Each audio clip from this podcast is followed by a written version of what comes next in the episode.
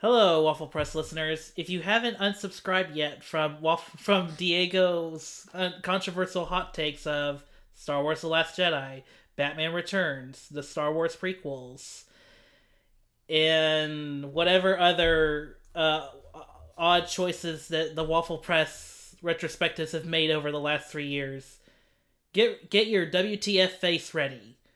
Also, I'm Kale Smith from the Youth Critic Podcast.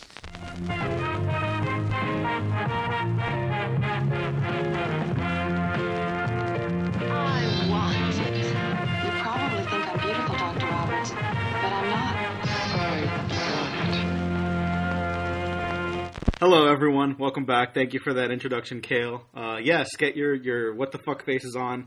I'm your host, Diego Crespo. Uh, thanks again, Kale, for joining me. Uh, we did a great episode on Love Simon last time. I'm really proud of that episode. It's one of the better episodes I think I've done ever. Uh, and thank you for bringing that up on the one year anniversary. Uh, I was really happy to do that. How have you been since then? I have been really good. Just chilling, just uh watch just watching people respond to it. Uh someone made a really nice tribute to Love Simon and shared a, a and like posted as a comment below our vid- our thing on Twitter. And that was really nice and very sweet. Uh thank you. So anyway, Diego, um why is everyone gonna have a what the fuck face? Well, I think you you gotta you gotta let the listeners know Oh. on that one. Uh, we're here to talk about movies. So today we're going to talk about a very different movie, a movie I did not know existed, although it's from someone I am a big fan of. And uh, Kale, why did you bring up Looker, directed and written by Michael Crichton? Okay, so I brought up Looker because I also did not know this movie existed until like two years ago, and I'm a big fan of Michael Crichton. Uh, assuming that's who you're thinking of or mention mentioning. Yes. I did not know about it, and I didn't even know that Michael Crichton had a directing or filmmaking career until like Westworld was becoming a thing, and and it was like established. Oh wait, Westworld was not a novel; it was a feature film um, from the '70s, and and then I just did some more research, and then a podcast that I regularly listen to called the Projection Booth Podcast uh, from Mike White did an hour and 44 minute episode on Looker. And I heard the premise, and the thing that got me the most attracted to the movie was that sound soundbite or that clip of uh, the first girl we see in the plastic surgeon or Dr. Roberts' office, and she's like, I want my nose like one like 0.5 millimeters to the right, point millimeter, and my eyelid point. I, I don't know all the specifics, but she just wanted like little increment, like d- measures, just to make herself look more beautiful. And and after that scene, um, I, I I was hooked. I was hooked, and I wanted to know more about this movie. And then I saw it one night because I had to video rent this, by the way, because it was it's kind of a hard movie to find. Uh, it's a little bit easier now because Warner Brothers has released the Warner Archives uh, on Blu-ray, but this was a little bit harder to find. And I watched it late at night, and I was actually kind of bored the first time I watched it, but I was still fascinated by the the satire and basically kind of the corporate chain of it. And then um, not long after that, I had seen. Uh, bringing all this back into the Waffle Press show, I had seen Halloween 3 for like the first time. And I was like, oh shit. Uh, this is very similar to Michael Crichton's Looker. And because they both deal with like corporations, you know, using advertising and kind of that, uh, that now like. Re- now that I think it was back in the 1980s when Reagan kind of got rid of the uh like the amount of ads you can put on TV or like the limit. Do you remember what do you know what I'm talking about? I yeah, I know what you're talking about. Like they really loosened the the chains on that, and it's it's like embarrassing how um how like front loaded some of those things are, and how uh corporatized like that that whole industry is really kind of like gross when you really take a look at it. And yeah, when I was watching this, because again, I had never seen it until you recommended it. Um, I was like, "Oh my god, this is just like Halloween three. and they came out in the same year.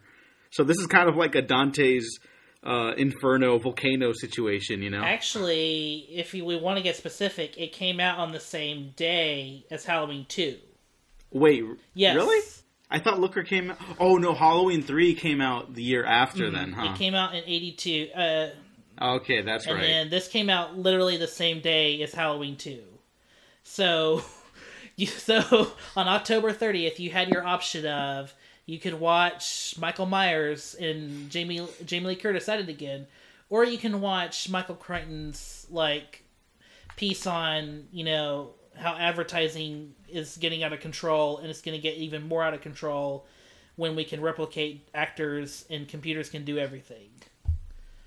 So you can which one would you choose? it's it's it's yeah, it's bizarre. It's not nearly as bizarre as Halloween three, but that's because Halloween three is just fucking on another planet, like a weird with like magic and computers and all that shit.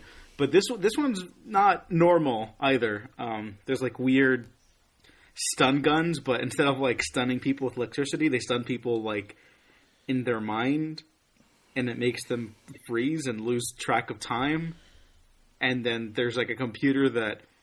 Well, this this is the one thing that that that scared me. Uh, again, on, on Let's Talk About Movies, we're assuming that you watched the movie for the first time, unless we're generally talking about something specific, uh, like a relatively newer movie.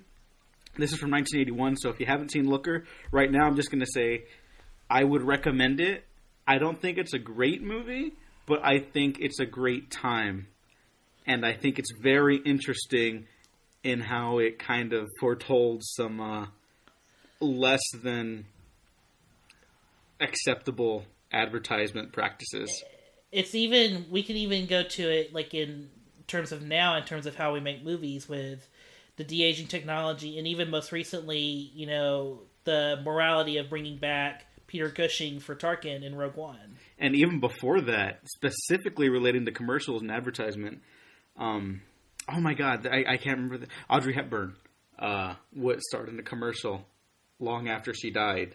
Uh, I think it was it was like a perfume ad or some kind, and uh, that similar technology kind of it, it it's a big part of this movie in how um, this corporation is like advertising to people and like acceptable circumstances, and that's it's the gal that's it's unsettling. uh isn't it the galaxy chocolate or galaxy phone was that what it was?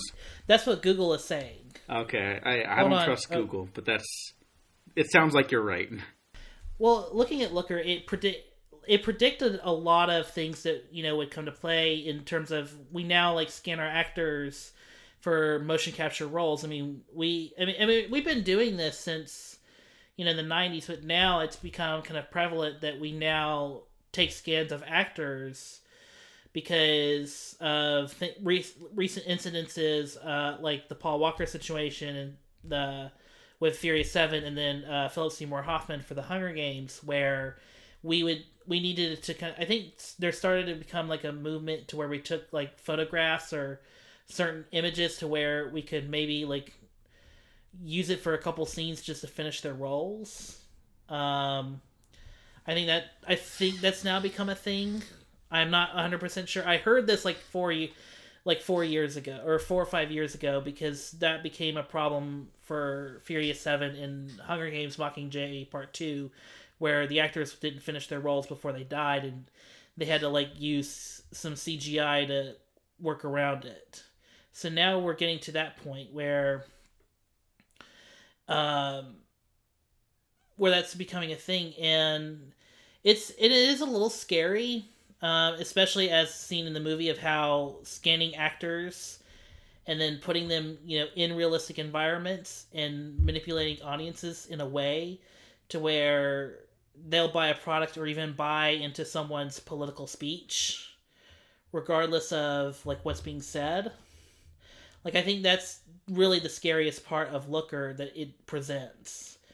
And and knowing Michael Crichton, Michael Crichton's one of those authors that always was ahead of the game or ahead of his time in terms of like predicting like technology because and I think that's kind of why everyone kind of looked at this like this is crazy craziness because no one could just fathom that this could happen but now we're kind of sort of living not to be all like tin hat but we're kind of sort of getting to that point of looker not to an extreme yet but we're getting close to that point that makes No, no, sense. I don't. I don't think it's tin hat at all. Like ex, minus the the like conspiracy murder stuff that goes on. That I, that I, I kind of have like quibbles with in this movie because it doesn't really. The thing that kicks off the plot of this movie, I don't fully comprehend, and I think there's like a legitimate criticism in this movie about how um, you know how sometimes a movie doesn't have like establishing shots a lot, like Rogue One and Suicide Squad. Um, two spectrums of quality for sure of a movie, but like they kind of have trouble establishing where characters are at all times. I think Looker has the opposite problem where it, it, it can't really. It, it's hard to keep track of where people are going from time to time. Like there's a sequence later at his doctor's at Albert Finney's character's doctor's office, uh, where uh, there's there's like a shootout and then there's a kidnapping, but it all happens like really fast and it's kind of unclear whether or not the other character was killed or taken. And so we just kind of have to wait to see where the film goes to get that information. And so that that's just weird. But I, I think generally the idea about like how um the, they're using computers to like quantify what is acceptable marketing, right? Like what what's the easiest way to deliver like these messages to the consumer to get them to buy their products is really kind of what is happening today anyways. Um, I mean, like even look at like, uh, I mean, Hollywood's always kind of done this, where like they'll they'll send out test audiences to to screen something. This is like a way different scale than what we're seeing like with inside of Looker, but that's kind of the same idea where you're testing something for mass like acceptable consumption, like what's going to make people want to go see this, and that's not really a way to create anything. You know, that's brainwashing. With movies it, it is different. Uh, there's more like variables there but it's um it's it is it is it did leave me a little uncomfortable like oh yeah like that's that's where we're headed. That's that's what's happening. That's weird. That's that's kind of scary and gross. Well it creates an uh, well it also creates an unrealistic facade because if everything is perfect in a commercial then how are people ever going to be pleased in in what in the product that they're selling anyway? Because if there's if everything is done 100% down to the t in perfection then how are people ever because you know that you if you know if you ever tried a product or tried something you never got like 100% satisfaction from it. Yeah yeah so it creates this unrealistic facade and by the end of the movie the facade is broken in the climax. Yeah uh, the the finale is amazing and then it kind of just ends and i was like oh, oh, okay. But like apart apart from that um like the whole idea of like okay he's like trying to like investigate these these marketing tactics for the whole film. So the finale takes place inside the like the framing of the marketing itself. Like that's a, that's really fun. Uh, they don't get nearly as clever with it as i as i wish they would. Like uh, once you see the first part with the assassin like kind of popping up in like the family friendly commercial like it's just kind of that repeated a couple times but whatever it's kind of fun. It's different you know? I'd, I'd never seen that um, on this scale before. It's it's it's a really low budget movie you can kind of tell but that just makes that stuff more exciting like oh yeah they got a little, little uh, they got inventive with uh with their budget and um all that stuff's really fun. I I do want to say that this also does have the same problem as Halloween Three, where the lead is like a forty-year-old like adult man, and then like the lead actress is In like a, a twenty-five-year-old young woman, and it's like, like this that's kind of gross. Like, come on, like I, I get there's a difference in like the time period, but, but come on, that's that was always gross, guys. Um, i mean i understand uh, I, I, I was going to say if you could overlook that, but no, you shouldn't have to overlook that. That was that's still a little. it's weird uh but i i but i i kind of understand what crichton's going for like crichton didn't really want like a leading the typical leading man to be you know play a doctor because most like plastic surgeon doctors are not like uh robert redford handsome Uh, so I get the thinking behind it is you know getting a classically trained actor to play an average guy that gets stuck in you know a very very zany situation. Um, I, I get it, but you're totally right. Like it feel it feels so much like like come on, dude. like come on. She's like you were in college when she was born. Uh, Yeah, like, and at first, I, I thought I was gonna really like it because they weren't going for like the the sexual tension romance thing. Like, they, you think they're going there, and it's like, oh, she's the last of his patients who uh, who underwent this other program, who hasn't been murdered yet, so he's trying to protect her. But then they do lead directly into the the sexual tension thing, and then it ends with them like uh, hugging together, and he's like, well, I can't date my patient, so I can't operate on you anymore because I want to date you. And I was like, ah, Jesus, like. I was with the movie. It's got it's got issues in terms of like the filmmaking and stuff like that, but all the ideas I jived with. But then that stuff happens, and I'm like, come on, like what the fuck? This is. Now, I will say, I even though I, I had never seen this film before and I wasn't aware of its existence, I have seen um, something else that subconsciously put this movie into my brain. So there's this group called Com Truise. It's like Tom Cruise, but you switch the T and the C, and they're like um, they're kind of a vaporwave music group that I really like. They're really relaxing music, in my opinion, and they have a music video for one of their songs um, that uses footage from the commercials in this film.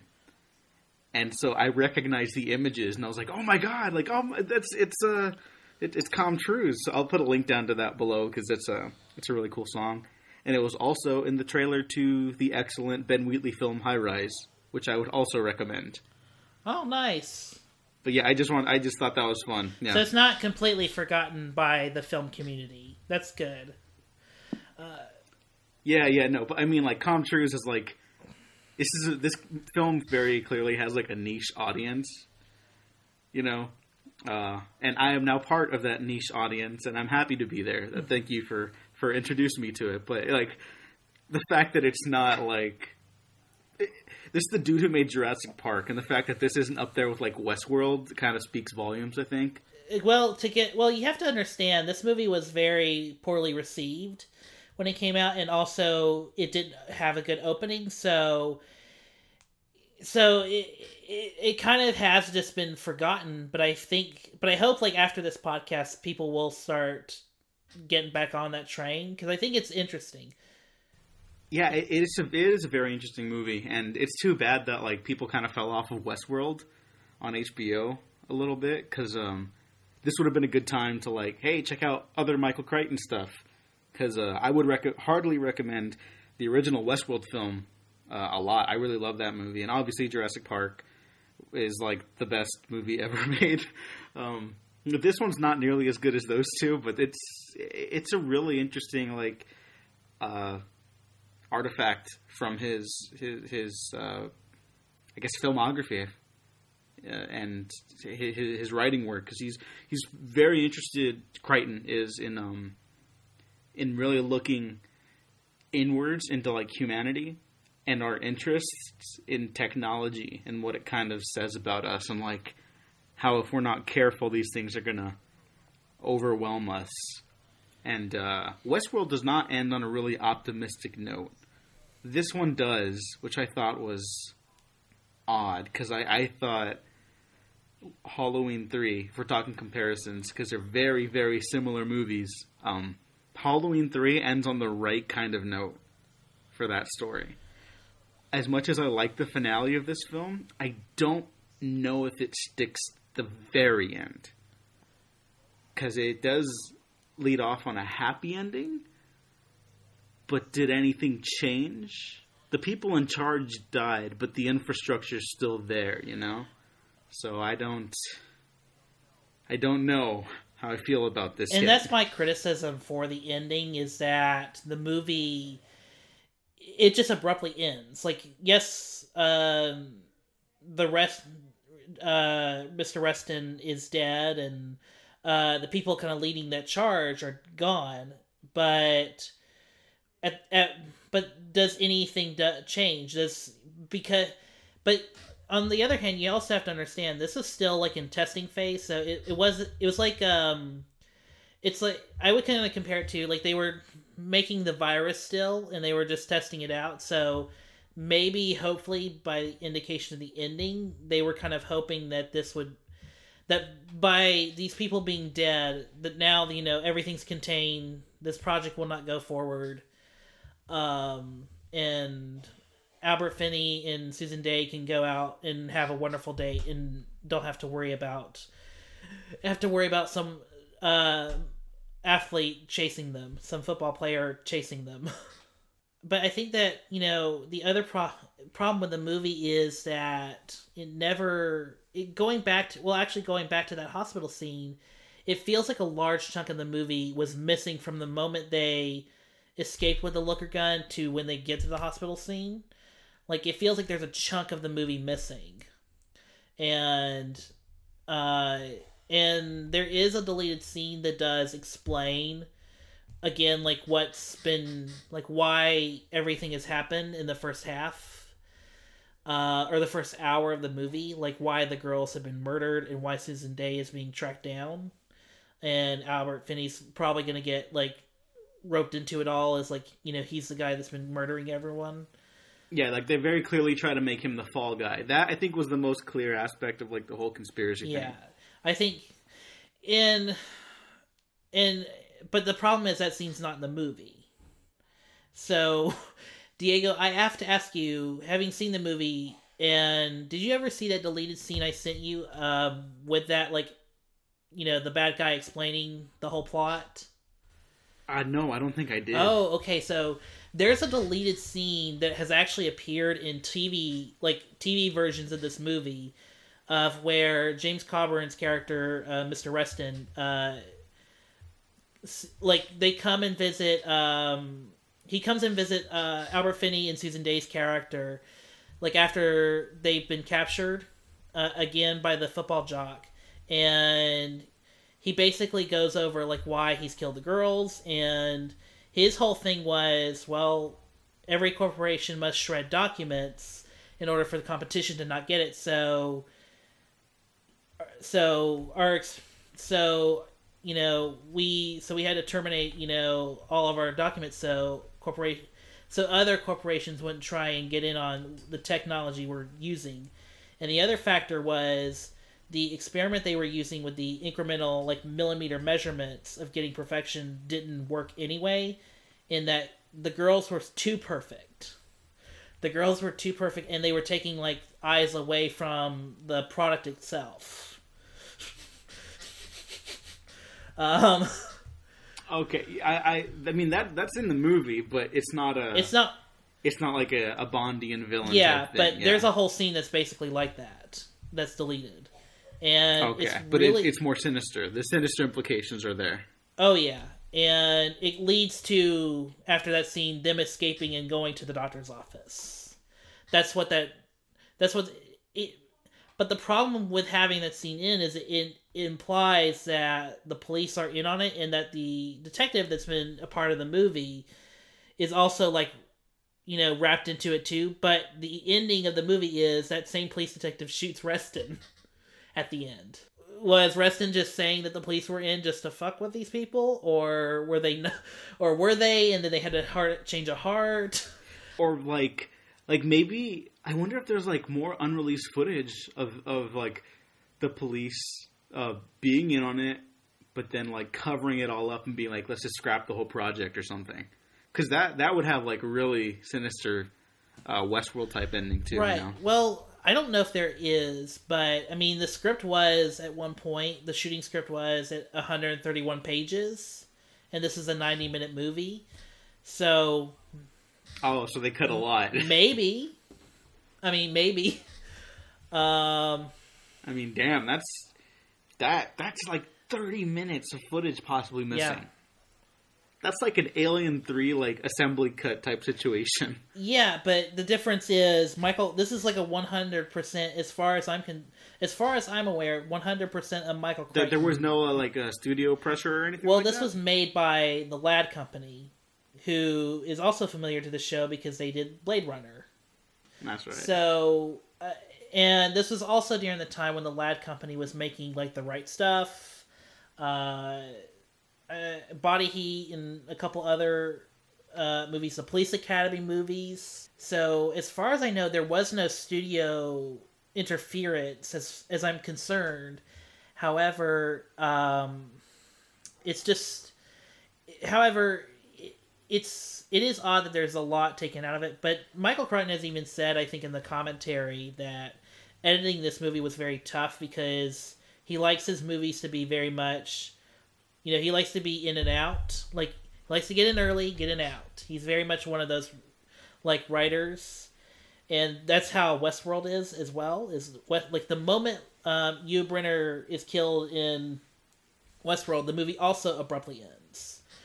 So, I mean, so the with Looker ending right after Reston dies, it's like oh the movie's over, the movie the movie has ended, and um, so I so maybe like in Michael Crichton's mind, he just cut out a bunch of stuff that he just felt wasn't wasn't moving the movie along, and he thought the exposition would kind of or the the he felt like the movie's like subtlety could carry through, but it but that also kind of becomes a problem because some people won't catch. Like I'm afraid a lot of people won't catch when they watch this that the reason why this whole thing has happened is because the experiment has failed.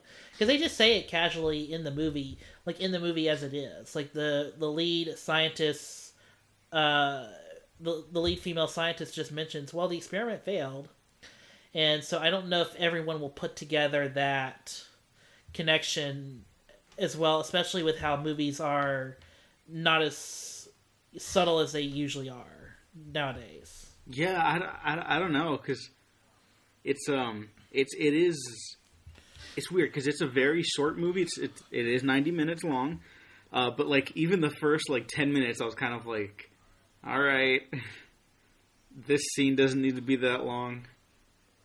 Let's go. Yeah. Um, and that, that, that that's fine, you know. I mean, not not everything is perfect, uh, and I did enjoy the movie again, but like, I kind of felt the length, and it's only ninety minutes, which is uh odd. Um, but it, it, some movies, you know, not everyone's J.J. Abrams. Not everyone can cut for pacing because like he very much cuts his movies for pacing. Force Awakens, boom, bam, boom, pow. Um, Star all the Star Trek movies, the boom, bang, boom, pow. You're in, you're out. Michael Crichton, I feel it's going to sound weird. He's too smart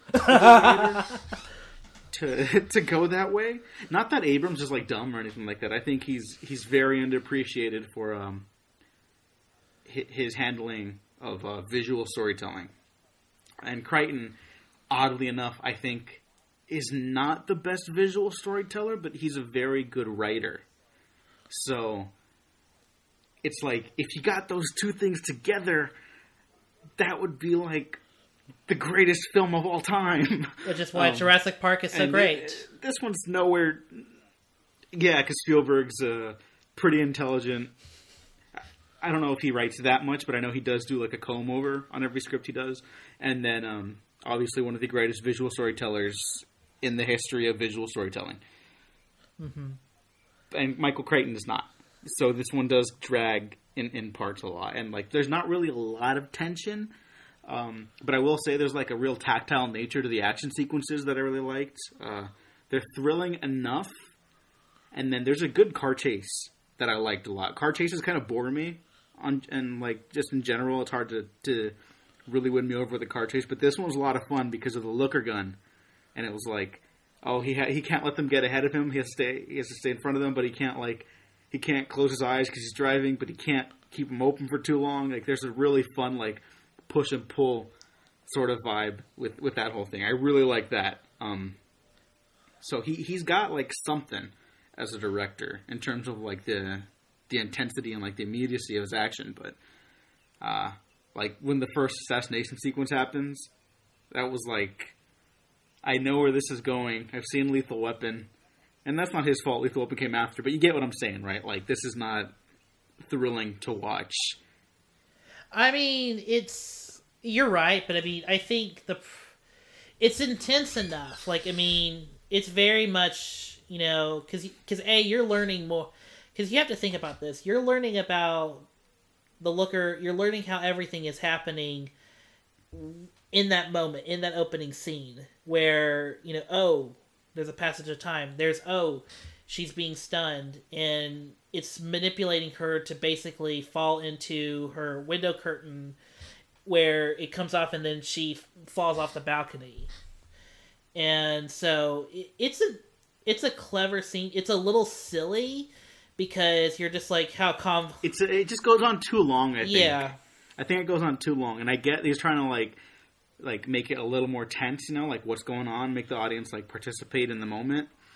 Um, but specifically for an assassination sequence that involves the character losing track of time, I did not, and it was like let's let's go. This is like a five minute long sequence. You don't you don't need all of that. You know, like I, I'm cool with this if this is like an 80 minute movie. I think it actually needs less time. I would be okay if this was an, a Twilight Zone episode. Yeah, like if this was like 60, 40 to 60 minutes long, then it would be like perfectly efficient. Yeah. But then I still need like those uh, like like a better sense of continuity between scenes and whatnot. Let me But uh, minor quibbles, minor quibbles. let me ask you this, Diego. What would the world have been like if Michael Crichton was like a staff writer on the Twilight Zone in the Rod Serling? era? Oh, oh, that would be interesting. I, I wonder what he'd do. I bet he would like test out some of these ideas because he had a lot of like really weird ideas going around. Um, I don't know. I, he'd probably come up with something like uh, "City on the Edge of Forever," okay. which is like my favorite Twilight Zone. Ep- um, not a Star Trek episode. I mean, he, I bet he'd come up with something like that, but in in the Twilight Zone universe. All right, because that's what I kind of think of a lot of uh, Michael Crichton stuff. Is this would be really good for a Twilight Zone episode? This is West, even the Westworld movie. I'm like, this is a really good idea for like. I, I know we've now gotten Black Mirror, that's essentially Twilight Zone with technology, but still, it's like this would have been interesting, and they almost like cross paths. Uh, Rod Serling and Michael Crichton, like they were almost like writing in that same era. It's just Rod Serling was early and Michael Crichton was late. And if I'm being honest, I, I know uh, my co-host and cohort Gene is a big fan of Black Mirror. He's reviewed it multiple times on this podcast. Um, I'm not crazy about it. I, I've I've only seen a handful of episodes though, so personally, I am looking forward to the resurgence of the Twilight Zone because uh, I'd like to get some that I do enjoy again. Well, yeah, and I have not, I have not seen Black Mirror. I'm just going by what I've been told. So, uh, Okay, yeah, yeah. I think that that is a very common thing we hear about it. yeah. So, it, it, so the other thing I kind of wanted to bring up is the. Let me look back on my notes. So, did you ever? Did we ever explain what this movie's plot is? At all? Uh, no, but it's kind of not. Uh, it's really it's it's it's kind of sound kind of funny because coming out after us, it's like the the plot is kind of like it's kind of like the coat hanger to all the ideas that the writer and director is interested in like exploring. Like it's not that important. It's important enough, but like any inconsistencies along the way are kind of like secondary to like how effective the set pieces are and how effective the ideas are in getting across. Us is a much better movie, by the way. Us is like Oh yeah, it- way way better. I'm not I'm not saying they're the same like capacity of quality. I'm just saying it's it's a similar kind of idea you got to go in um, when you head into these movies. And I'm actually kind of surprised that it, it was so critically lambasted when it first came out. Yeah, I, I was deeply surprised because it's because I think it's much more fascinating than people would give it, or people back then gave it credit for. But I don't. It's just odd. Uh, I don't know. It's just odd, but I mean, it was a different time, and also it came out like in the middle of fall, so and it was dropped like on the same weekend as like one of the most anticipated sequels of that entire year. So it it, it kind of had no a no fighting. It had it had no chance of fighting or no chance to fight. So I don't have a whole lot more to say other than I can talk about uh we could talk about some of the production history. Oh yeah, yeah. Let's, let's wrap up as we do that. All right, so to wrap things up, the production history kind of started. Like Michael Crichton started looking into or started thinking about these ideas in 1975 when he wrote and directed The Great Train Robbery, uh, and he and he kind of thought about these ideas of advertising and taking over, and also I think Westworld or one of his movies has like a CGI hand or like the first computer generated thing ever. And so he was like, oh, that's kind of interesting. I wonder what would happen if we had like computer generated people. And the people he was talking with that were doing this were like, oh, yeah, we've already scanned people uh, into computers and have, you know, done like crude versions of what people look like. And uh, it's called a tomography as I, I think that's correct, tom- tomography. And so that kind of snowballed into him writing, thinking about and writing the script, and then um, the Ladd Company picked it up.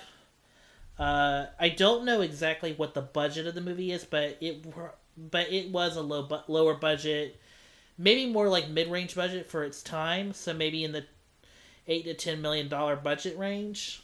Um, and then when they and then the movie had to come down from an R to a PG. So this movie was rated PG and Diego, how many like shots of how many times do naked women appear in this movie? Uh, more than a handful. So I'm actually surprised that it, it's not R. Yeah, it was I mean it got an R of originally, but they reduced it to a PG. I don't know how. That's. I, I'm actually like okay because I, I actually think the MPAA is run by fucking morons and they're way too hard on nudity and like adult content that's not murder. You know, and so like there are a couple murders in this too, but they're not like that violent either. So, I mean, there's no blood at the very. There's not a lot of blood. I mean in this the movie. Yeah. So, I guess, yeah, I guess this it's the rare instance where I'm like, okay, yeah. Good, good on you, good, good enough. Um, you what know? else? We're you can tell listeners we're very much stretching thin on a movie that I thought was very interesting. Yeah, yeah, like it's it's an interesting movie to check out and be like, oh wow, here are all these ideas that are like very prescient to like our society now. That's kind of uneasy and unnerving, and we should really be proactive in how we deal with these things going forward. But also, you know, it's like they say, don't judge a book by its cover. I'll say sometimes the cover is all you need from the book, and that's okay. You know, like sometimes it's all the ideas are laid out right in front of you. You just take them and run with it. That's okay too. Not everything needs to be like us, where I'm going to be thinking about it basically every day for the rest of my life. So, oh god, that's horrible. but uh, I'll be thinking about this enough, and well, no, Us just like seared itself into my brain. Us is is going to be the best movie of 2019. Like, I'm pretty sure till till it's over. Uh, th- that's how good Us is. It's hijacking this podcast, and I'm going to say go watch Us, and then go check out Looker because Looker's a very interesting little film, and I'd like for this fan base to to grow a little more in its nicheness. But uh, yeah. Oh, here's here's a fact that I I discovered about Okay. this movie. It was the first film to create three dimensional shading with a computer months before Tron, which is often cited as the um, the first film to do so. So Tron was not the first; it was actually Looker. Uh, Tron is also, I think, a better film than this, but I do like Looker. I, I keep poo pooing that. I keep saying, I keep talking about other movies that are better, but I, I did like Looker, and I want to make that clear. And I, and I am glad I watched it. Hi, I'm Cindy. I'm the perfect female type.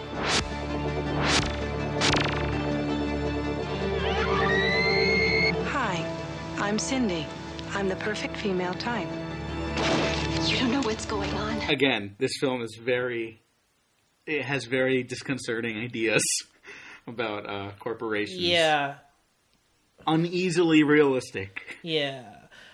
And I'm also still stretching thin. uh, so uh, other thing. on that note, uh, Kale, thank you very much for joining me. Yeah, on, on that note, on that note, where can people find you? Go, don't you go ahead and plug whatever you got? you can find me on Twitter at Movie Kale, and you can also follow the show at the Youth Critic uh, that I do. Um, and then you can follow the channel that distributes my podcast at KHD Network. Um, other things. So I mentioned I did the Youth Critic podcast. It's a show where I review movies, do retrospectives, much like this one, and I also talk about occasionally the Netflix craze. Hey, look up, look for a podcast coming soon on Love, Death, and Robots. I really like that show, and I think, and we'll, and I'm going to talk about it eventually. I haven't found my person yet, but we're going to talk about it eventually. Um, and other than that, uh, please watch Looker. It's a fa- it really is a fascinating movie. Diego and I are really stretching to come up with a lot of things to say about it, but I found it a very fascinating watch, and I think it's the one Michael Crichton movie that I wish people would give one more shot at. Like you probably were bored the first time you watched it in 1981, but this one, but this time, you know, give it one more shot. Watch it in today's context. Watch it with, I would actually say, watch it with 2019 eyes. Yeah, I, I think there's a lot to take away from it. Again, it's not it's not like uh, anything like mind blowing per se, but it is it is touching on things that are are are eerily prescient again in like our modern world. And um, I, I guess I didn't mention this. I think the production design is really great. The, the art and like production are, are really fascinating and uh, really well put together. And I imagine a 4K of this would look stunning uh, with that, that classic 80s uh, set design and everything. Now, again, thank you, Kale, for joining me. Uh, links down to everything he mentioned down below. Thanks for listening. Thanks for watching. If you like this, like and subscribe on YouTube, SoundCloud, iTunes. Check out our Patreon. If you didn't like this, like and subscribe anyways because you might find something to do like. So thanks for listening. Thanks for watching. We have been professionally unprofessional. This is more than commercials. They're killing all the girls that are perfect. I did surgery on several girls a few months back. There have been some suicides. What have you got me mixed up in? I have a right to know if somebody's trying to kill me.